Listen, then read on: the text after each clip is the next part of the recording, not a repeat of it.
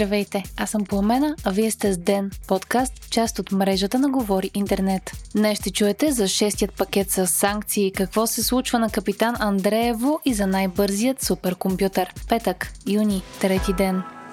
Тази сутрин бе разпространен финалният проект на шестият пакет с санкции на Европейския съюз срещу Русия, според който България и Харватия получават временно изключение от ембаргото на руски петрол по море, съобщават БНР и Дневник. Отстъпката за България е до края на 2024 година, а тази за Харватия до края на 2023 година. Причината е в начина по който работят петролните рафинерии в двете държави. Приемането на шестият пакет с санкции се забави. Първо, защото няколко държави поискаха изключения и второ, защото Унгария поиска руският патриарх Кирил да не бъде включван в санкциите. Европейският съюз реши да извади главата на руската църква от шестия пакет и така той бе прият. Освен България и Харватия, още няколко държави получават изключения от петролното ембарго. Това са Унгария, Словакия, Чехия, Полша и Германия, които внасят суров петрол чрез нефтопровод нефтопроводи. Полша и Германия обаче обявиха, че доброволно ще спрат доставките по нефтопровода Дружба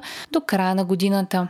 С шестият пакет санкции най-голямата руска банка Сбербанк, Московската кредитна банка и Руската селскостопанска банка също ще бъдат изключени от международната разплащателна система SWIFT. Също така разпространението на още три руски телевизии ще бъде прекратено на територията на Европейския съюз. Това са Русия 24, Русия RTR и Center International. Налагат се също така редица търговски и индивидуални санкции. Вече 100 дни на територията на Украина се води война. В някои европейски държави, сред които България, символичният ден бе отбелязан с изразяване на подкрепа и солидарност към Киев. Припомняме, че санкциите, които Европейският съюз налага на Русия са именно за да възпрепятства Кремъл и са натиск върху Москва, за да прекрати военните действия.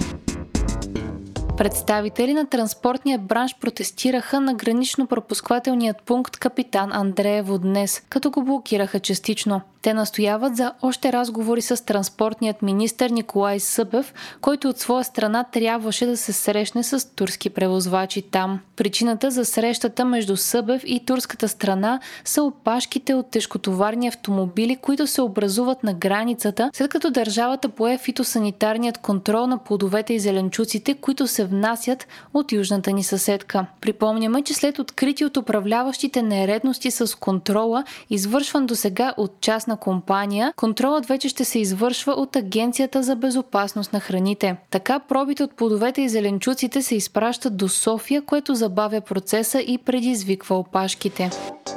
Илон Мъск слага на пауза наемането на нов персонал в Тесла и предвижда намаляване на работниците с 10%. Това съобщава Reuters, позовавайки се на имейл, който милиардерът е изпратил до директорите в компанията. По информация на Reuters, имейлът е бил заглавен Сложете на пауза всички нови наемания на работа, а в него Мъск споделя, че има супер лошо усещане за економиката. В Тесла работят близо 100 000 души, а само два дни по-рано Мъск нареди на служителите си или да се върнат по работните си места, или да напуснат.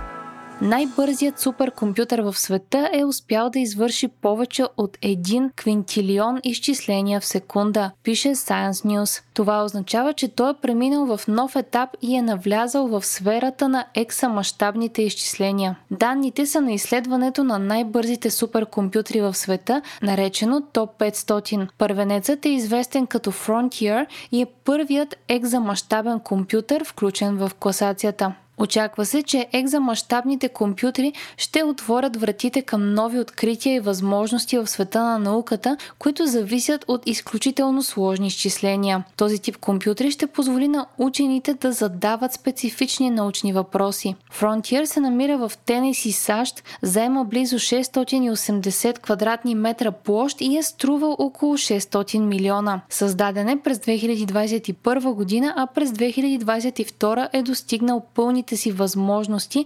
измествайки японският суперкомпютър Fugaku като най-бърз в света. Вие слушахте подкаста Ден, част от мрежата на Говори Интернет. Епизода подготвих аз, Пламена Крумова Петкова, а аудиомонтажа направи Антон Велев. Ден е независима медия и можете да ни подкрепите като станете наш патрон в patreon.com Говори Интернет и изберете опцията Денник.